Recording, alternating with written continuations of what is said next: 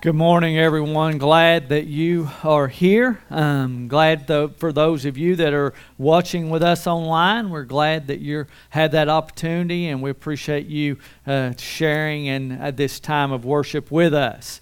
So let me remind you, as I always do, may we never forget that our, our mission is uh, uh to love God, uh, to bring glory to God by loving Him with all of our being, uh, by loving Him, by making by loving others as Jesus has loved us, by making disciples of all nations. Our vision is to have a clear pathway for people to become all that God wants them to be, for us to be growing people, becoming who God desires us to be. And He desires us to be conformed to the image of His Son, right?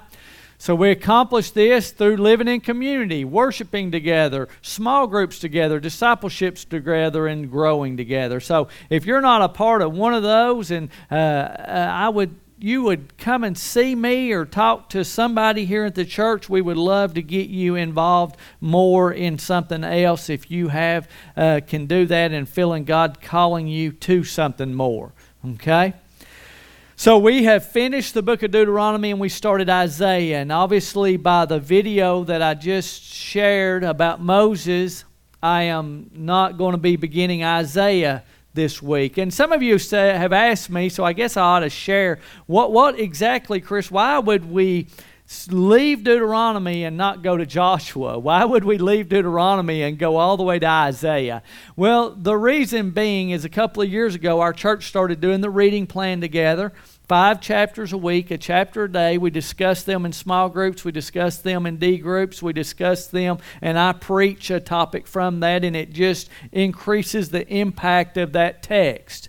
And um, so a couple of years ago, two or three years ago, I can't remember, but I did a I did a sermon series on both Joshua and Judges, and we also did First and Second Samuel. We had not spent much time in the Pentateuch, the first five books of the Bible, nor had we spent much time in the prophet prophetic books. So when we set our reading plan this year, we chose to do the Pentateuch, Isaiah, Noah, and Nahum. Okay. Um, uh, you say, What are we going to do next year? Well, I'm praying through that because I really want to take us through the book of Romans next year. Uh, but I don't know how we'll do the reading plan because I think it will take me almost all year to do Romans, to be fact. Okay? I've been doing it this year on Wednesday night, and uh, I've been doing it on Wednesday night. We started in January, and I'm halfway through chapter 8 right now.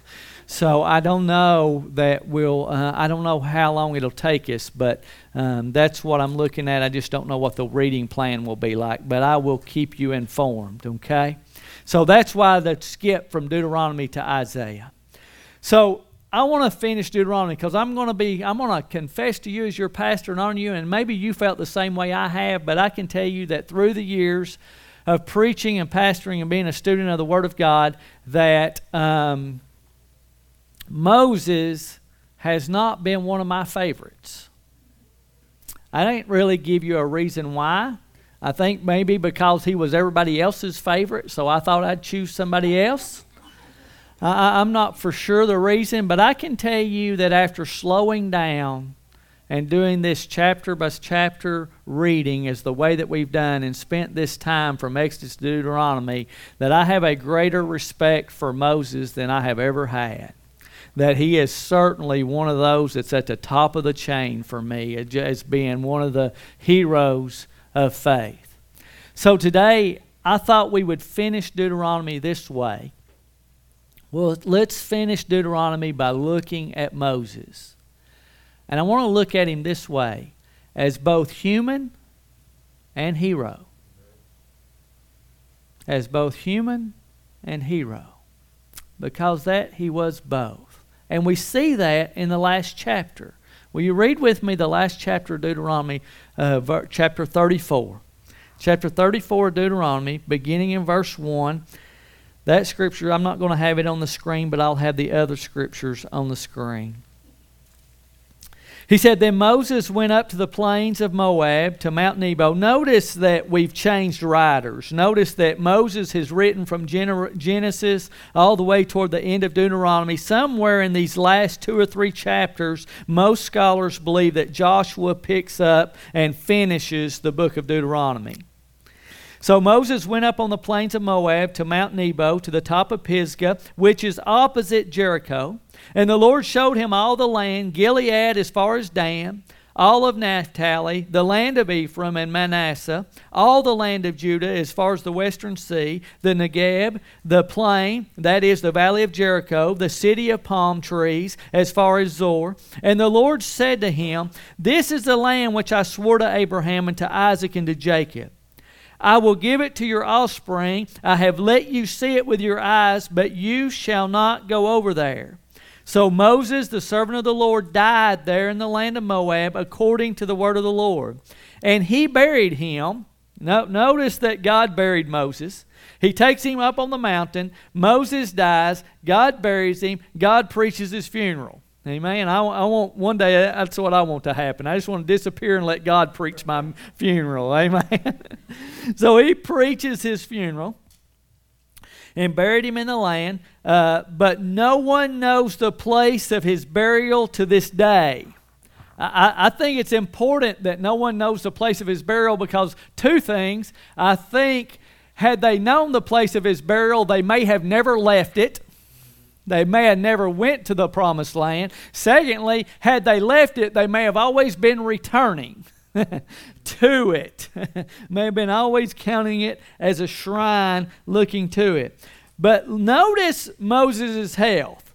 Moses didn't struggle to get to the top of this mountain. Look at verse 7. Moses was 120 years old when he died. His eye was undimmed and his vigor unabated. Literally, this guy was strong when he climbed this mountain. His vision was good. He was not sick. He was not old in a, in a way that he was feeble and ready to die. Moses was strong when he got to the top of this mountain. He was not. And, and God said, You're not going. The end of your journey is here. That reminds me of something a preacher friend of mine said one time. Said, For every day you spend in the jail, not in a jail. For every day you spend in the nursing home, not in the nursing home. For every day that you spend in the gym, you will extend your life to spend it in a nursing home.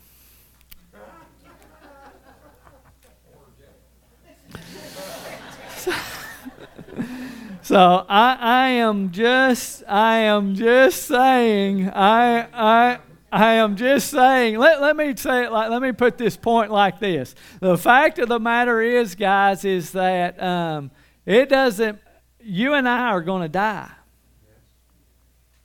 No matter how many days we spend in the jail, prison, or no matter how many days we spend working out, it doesn't matter. You and I are going to die. Moses was fit when he died and his eyes were good. Now, listen to what it said now.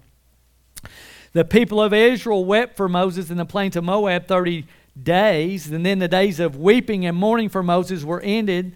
And Joshua the son of Nun was full of spirit and wisdom, for Moses had laid his hands on him.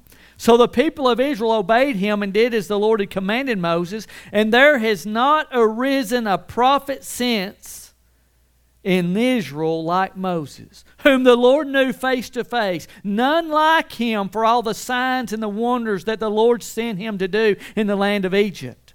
To Pharaoh and to all his servants and to all his land, and for all the mighty power and all the great deeds of terror that Moses did in the sight of all of Israel. Would you notice two things about this chapter? One of them is that Moses was very human because he died.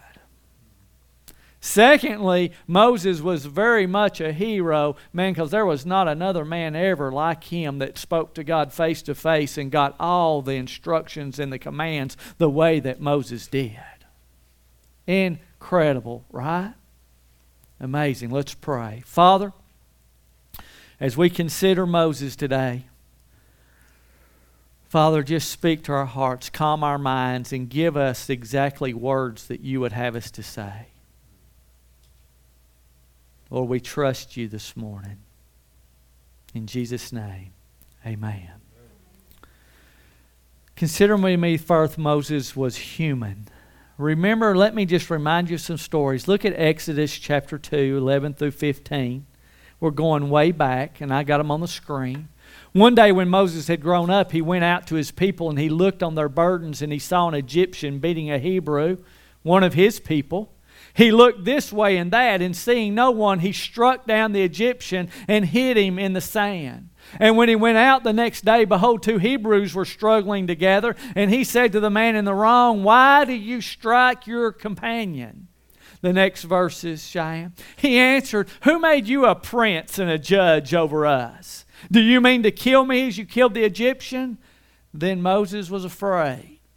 And he thought, Surely the thing is known. And when Pharaoh heard of it, he sought to kill Moses. But Moses fled from Pharaoh and stayed in the land of Midian, and he sat down by a well. Can, will you consider with me? At some point, Moses being raised for a certain point by his family. I, I think we've got to note that Moses had to know I think there was interaction with him and the people of Israel. There was interaction with him and his brothers. When, let me remind you that when he's speaking to God the burning bush, and I'll talk about that in a minute, that, that God said, You have your brother Aaron. So he knew his family. He knew his intimacy. He wasn't just gone as a baby, he knew them. And if that wasn't enough, listen, he was marked with circumcision, so he knew just every time he showered, he knew he was different than the Egyptians. He was different. He was marked and he was a part of them.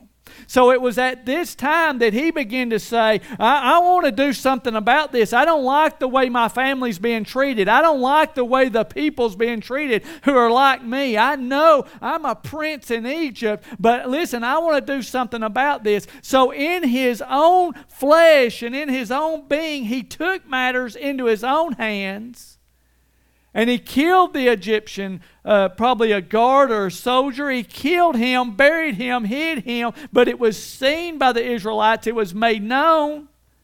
And then how does Moses flee? Afraid. I don't know about you, but have you ever taken matters into your own hands? And after you had taken matters into your own hands, have you ever been afraid because of what was coming because you did? I might suggest to us today that Moses was human just like we are. We do some of those same things. Let's take things in our own hands. Let's not stop there. Let's continue to look at Moses as human. Look in chapter 2, verses 11. Look at in, in Exodus 4, verse 13. And, and you know this verse and you know this story, but remember Moses is on is in Midian. He's on the backside of the desert. He is now not the prince of Egypt, ready to headed to the throne of Egypt, but he is now what? He is keeping sheep. He has a wife and he has some children. He's at a burning bush. The bush is on fire. He comes to the fire, he comes to the burning bush because it's not consumed, and God begins to speak to him. And listen, I've heard everybody in the world say something about the shoes being taken off because you're on holy ground, and I've never heard anybody say anything that made sense to me until this week, and Tony Evans settled it for me. Tony Evans said this. He said, when Moses was standing before God at that burning bush, and he said, Take your shoes off, you're on holy ground. What he was saying to him, that half inch sole has you lifted up too high, and I need you to be brought low. I thought that was outstanding. Because what is the major issue with all of us?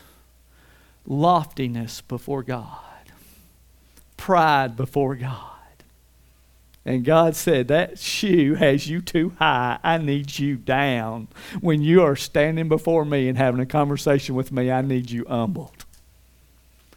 So he brought him low, and they had a conversation. I've heard the cries of your people. I want you to send you to deliver them. Oh, Lord. But who will I say sent me? I am that I am. Well, What if they don't believe me? Well, throw your staff on the ground, it'll become a snake. Put your arm in your coat, and it'll become leprous. leprous. Put it in again, and it'll become clean. But pull some water out of the Nile and throw it on the ground, and it'll become blood. I'll give you all the signs. Okay. But really, I don't talk very well. Okay, remember Aaron? I'll send Aaron with you. He's very eloquent. And then finally, Moses just says this. He has excuse after excuse after excuse. This is the way you all do me when I'm asking for volunteers. excuse, excuse, excuse, right? And then finally, you just say to me, Oh, Chris, just send somebody else. just ask, the, I really just don't want to do it. And that's what Moses told the Lord. Oh, Lord, please just send someone else. I don't want to do it. He's very human, isn't he? Like us. Have you ever said, I don't want to do this, send somebody else? Don't lie to me because y'all have told me, I don't want to do that, Chris. But I'm not God, so you don't have to do that, right? I knew you was thinking that, JV, so I had to settle it. I knew where your mind was. Terrible, terrible. But let's continue on with Exodus. Let's continue on to Deuteronomy. Turn to the end of Deuteronomy if you want to. I'm going to have it on the screen, chapters 32, verses 48 through 50. These verses at the end of Deuteronomy gives us a better explanation of what happened whenever Moses um, hit the rock. Okay? I want you just to hear this. This is not the right verses. I have done this two weeks in a row. Okay, no, it's right. It's right. That very day the Lord spoke, Go up this mountain of, uh, of Mount Nebo, which is in the land of Moab, opposite Jericho. View the land of Canaan, you remember, which I'm giving to the people of Israel, a possession, and, and die on the mountain which you go up, uh, which you go up. Would you please know that when, when, when Moses made that climb up that mountain, he knew he wasn't coming off? Please note that he knew he was dying on that mountain. And be gathered to your people as Aaron your brother died in Mount Hor and was gathered to his people. The next verse is Cheyenne. That's what I was afraid. Listen to what he says. Because you broke faith with me in the midst of the people in Israel in the waters of Meribah Kadesh, in the wilderness of Zin. You know, I don't ever know whether I pronounce those words right or not. I just do it with confidence so y'all think I do. Okay? just act, just pretend, you know. Uh, and, and because you did not treat me as holy in the midst of the people of Israel, for you shall see the land before you, but you shall not go there. Would you notice? I want you to notice three things about why God has said to Moses, You're not going in there. First of all, he says, Because you broke faith. Well, what, did it, what does it mean to break faith? What is faith? Faith is, uh, we don't think about faith as obedience, but that's what faith is. Faith is when you believe and obey what God has said despite what it costs you. So, so you're believing, on obeying, and you broke that. You broke that. Why? Because I told you, I know the people were complaining. I know the people were grumbling. I know the people were mad. I get that. I know they were. And I know they were thirsty. And I know they needed water. And I know there's millions of them. I get that. But I told you to speak to the rock. And when you got there, you were so frustrated with the people that you began to berate them. Not only did you berate them, but then you hit the rock instead of speaking to it. See, you did two things. You didn't do what I said, but you also didn't count me as holy. You didn't count me. You listen, you stood in a place of God, took the judgment out on the people like you were God, and then you hit the rock in a way that you thought I can do this just like God can. Literally, what you did is you stole the glory of God. Literally, would you think about this? Literally, what you did is you stood in the place of God, lifted up in pride. And it was pride that got Satan kicked out of heaven. And it was pride that kept Moses from going to the promised land. And it's pride that causes you and I to fall on a regular basis. Pride Pride, we don't think of it this way because we celebrate pride in our culture. But pride, probably, I, I, the more I continue to think on this, I think pride is the greatest sin against God. It's where it started and it's where it continues. And it's pride in our life. So, might I ask you and say, Moses was human just like us. Just like us. We do the same, don't we? Now come back to Deuteronomy 3. I have it on the screen. And this is this is after God's told him he can't go. I jumped to Deuteronomy 32 because I wanted you to see the specifics of why he didn't get to go to the land. But now I want you to see this. And I pleaded with the Lord. This is what he's saying. I pleaded with the Lord at that time, saying, "O Lord God, you have only begun." To show your servant your greatness and your mighty hand. We, and I did a whole, almost a part of a message about all that Moses had seen, and Moses is saying, "I've only begun to see what you're going to do. It's going to be amazing, Lord. Look at this. For what God is there in heaven on earth who can do such works and mighty acts as yours? And listen to what Moses says. Please let me go over and see the good land beyond the Jordan, the good hill country, the Lebanon. Please let me go. Almost, listen, Jonathan, did your dad ever have you in Walmart in a toy section and you wanted something real bad and he said no? You don't remember that? yes, he did. Maybe it was mom. Mom had you there she just wouldn't let you have it, right? Yeah, man, I'm telling you. And then you grow up as adults, and, and, and you don't might not act like that kid, but you're still throwing temper tantrums too. You're still mad that you're not getting what you want. You're still mad that you don't have what you want. You're still mad that that life's not going the way you expected it to go. And it didn't go that way, and he's saying, Lord, please let me, please, please, please, and we throw that fit, don't we? Instead of just saying, Lord, whatever your will is, just do it in my life. Just have your way. Verse 26 But the Lord was angry with me. Would you get that? Because of you, uh, I, I love Moses right here. Did you get what Moses said? The Lord was angry with me, but it wasn't my fault, it was your fault. Listen, if you don't think Moses wasn't human, guys, he's human just like us. Because not only are we mad because we don't have what we thought we deserved, but then we're blaming the reason that we don't have what we think we deserve. We're blaming it on somebody else. If they'd have done something different, I wouldn't have been in this spot. Right? We're very human. But listen to the words that he said to him. And the Lord said to me, Enough from you. Do not speak to me of this matter again.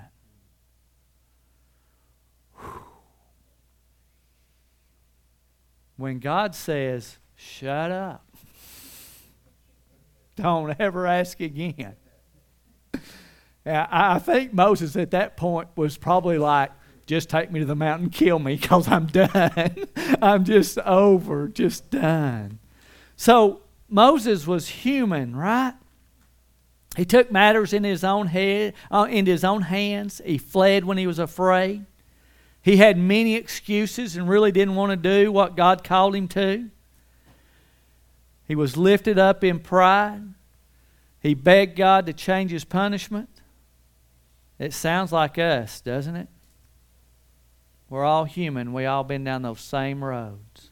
But let's look at Moses as hero.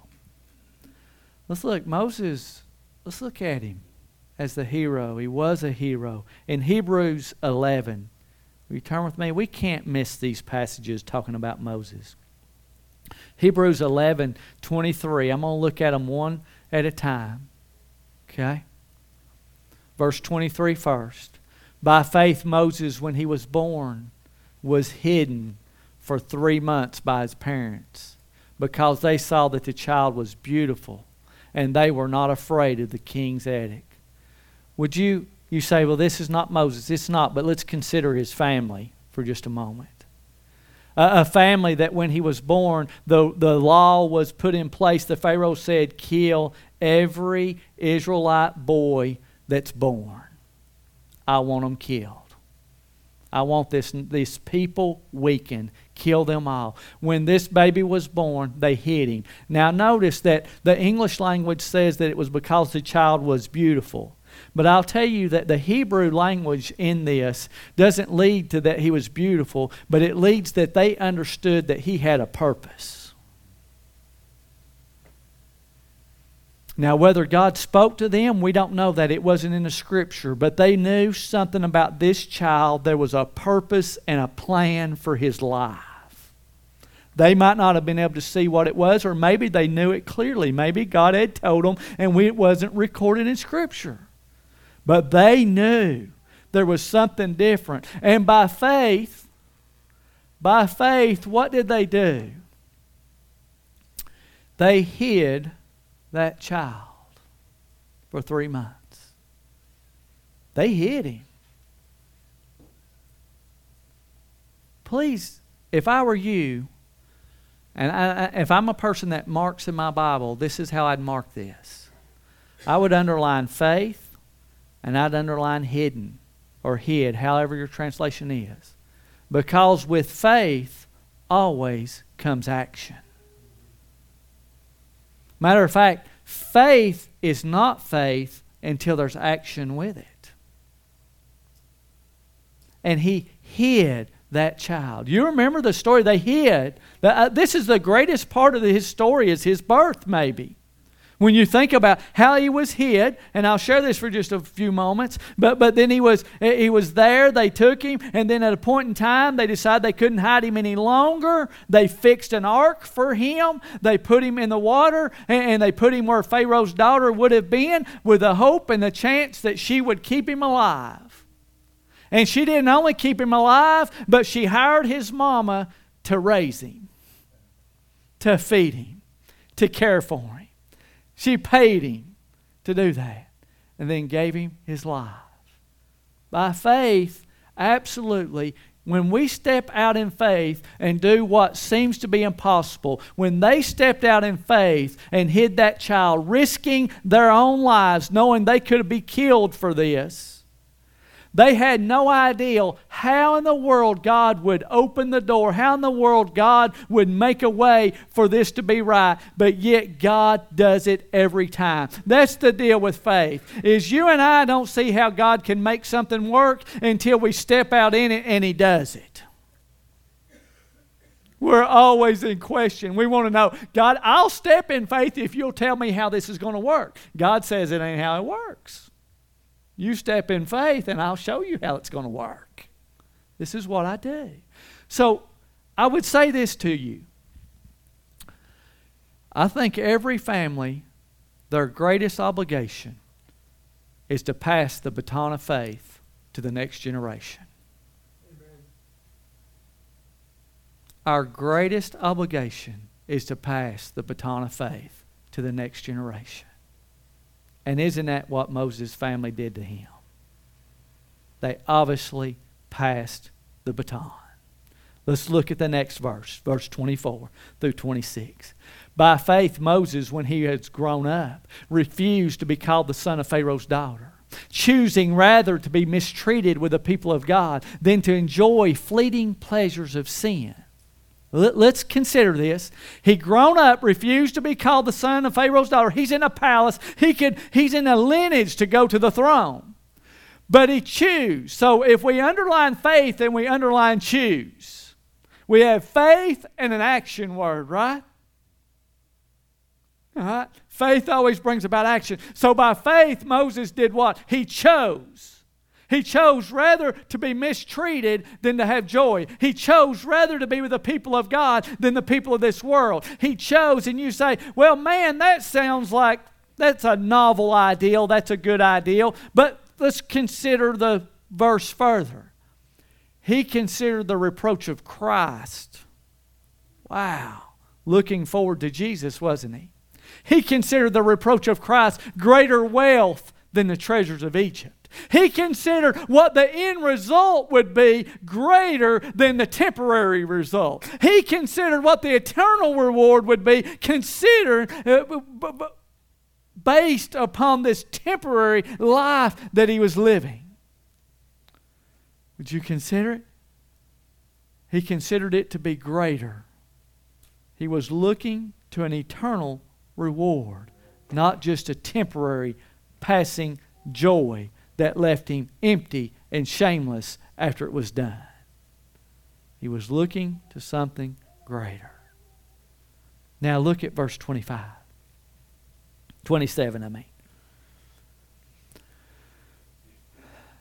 By faith he left Egypt. Watch this.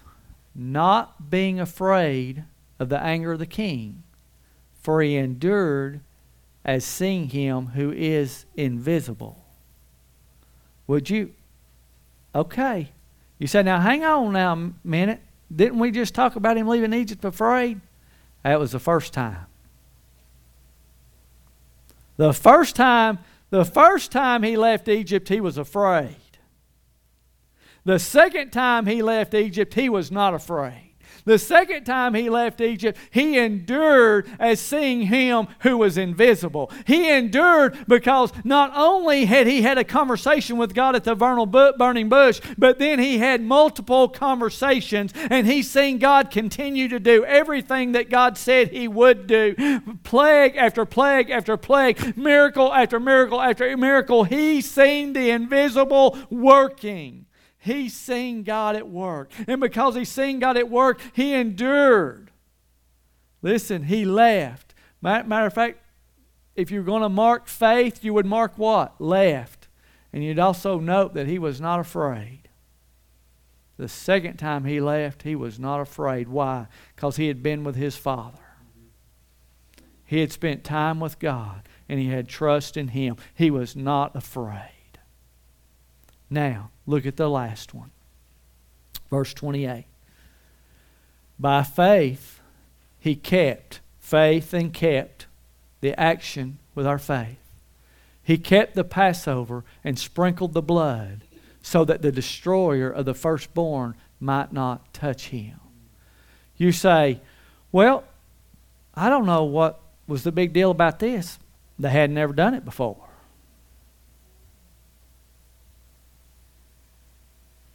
They had never put this to the test before. Moses is telling all the people, including his own kids, tonight the destroyer's passing over, and we got a lamb that we got to kill, and we got to put blood on the lintel and on the doorpost. And if we do this, the destroyer is going to pass over, and the oldest son's going to get to live. But if we don't do that, the oldest son's going to die. Can you imagine some of the kids? Do you think that's for real? Can you imagine some of the dads? I don't know that this will work. Can you imagine some of the doubting? Can you imagine why would we do this? How will this work? How can it be? Can you imagine the questions of the skeptics? There's nothing about this makes any sense. The only thing I can imagine is that every oldest son in the house was going to see if there was blood on the door.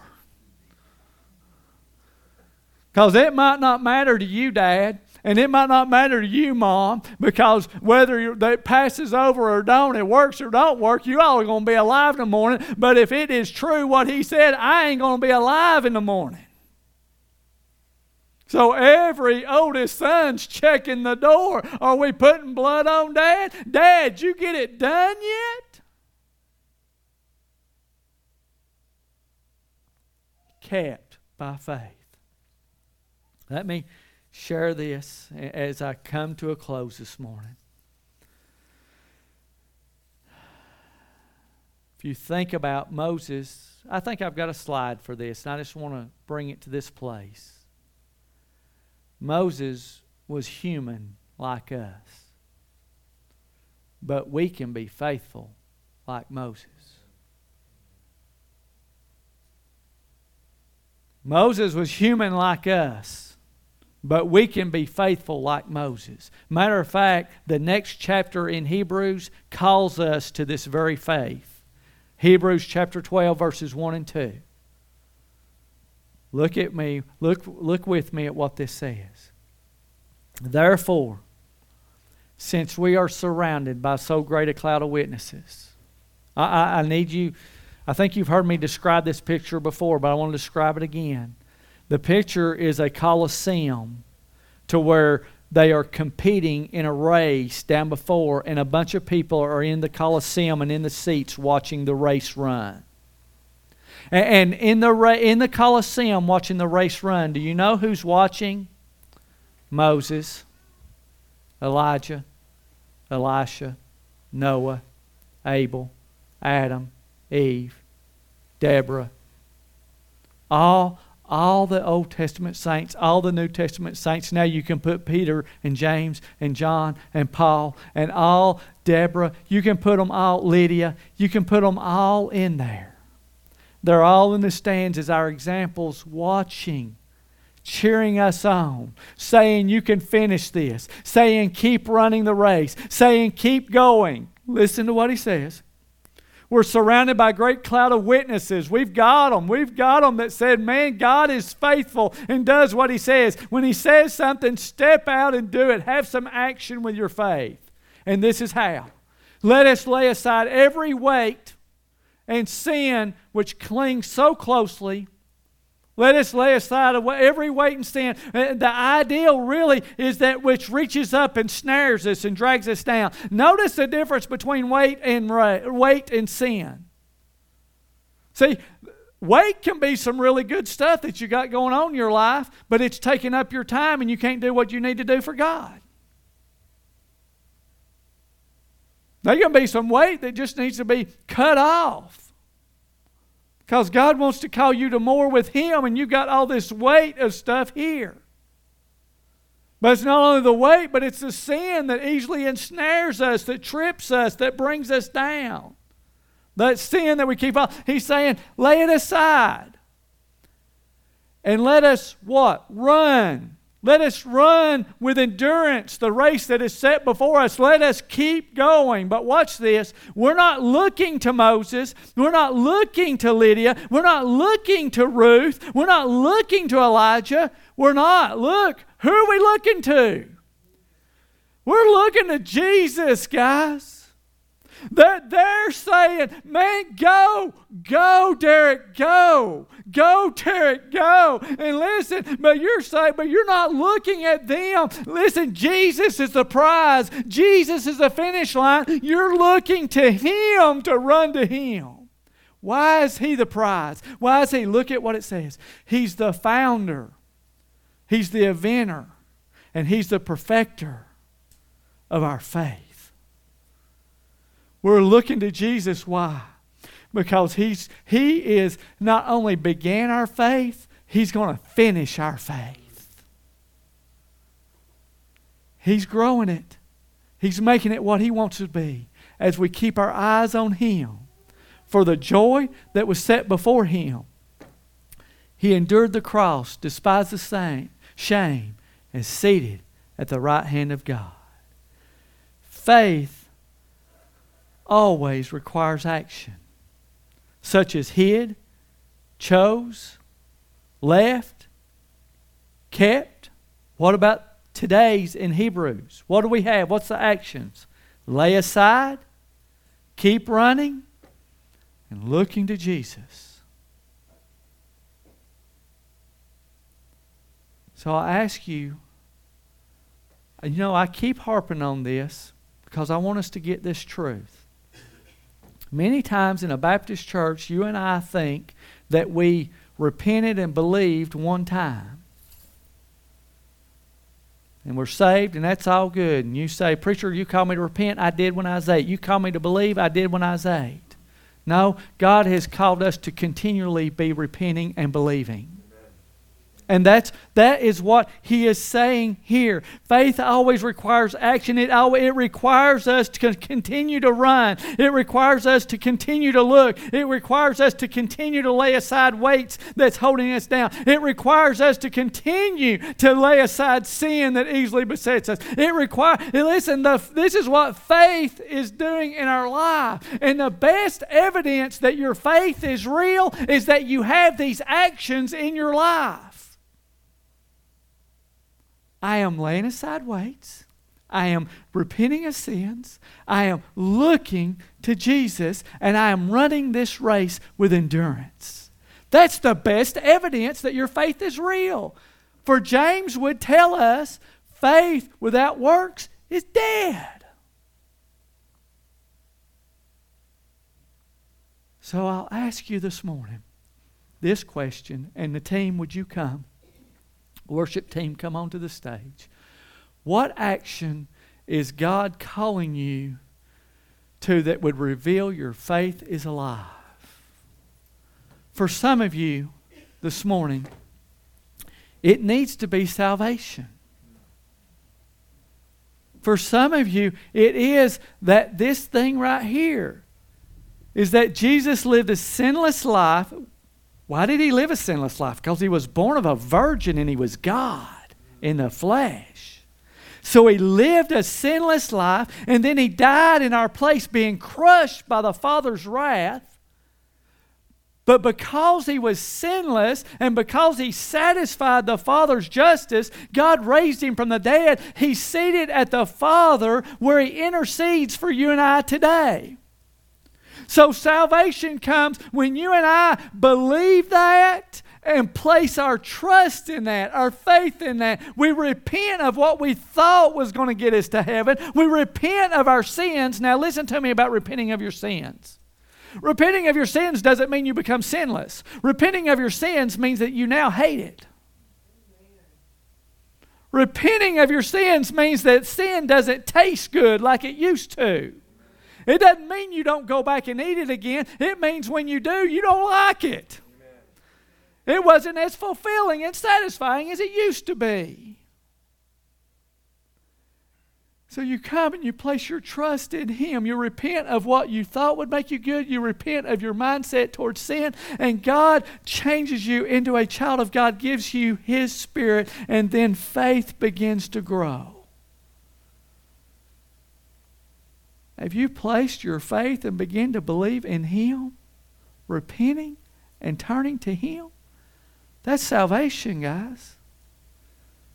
Listen, I, I, I've just got to, I'm, I'm going to continue. I'm sorry I brought you up here so early, guys, but I'm going to keep on this track.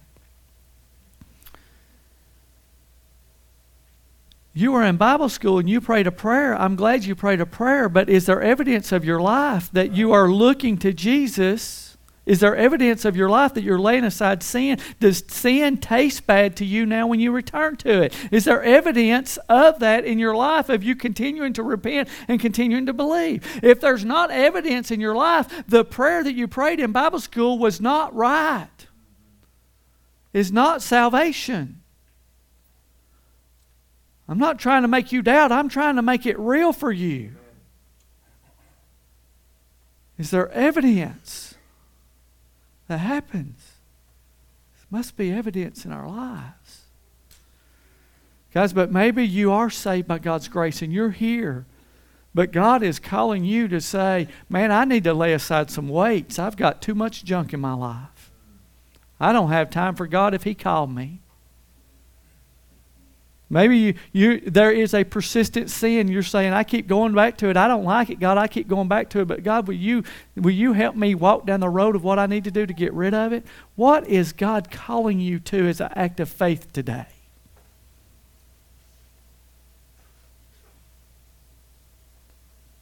One more thing, and I'm going to let them sing. Guys, being faithful to come and hear the lecture on Sunday morning is not faith. Leaving here and putting into action what you have heard is faith. And we got to decide what we're doing. what we're giving our life to. God's called us to more. And you know what Moses said?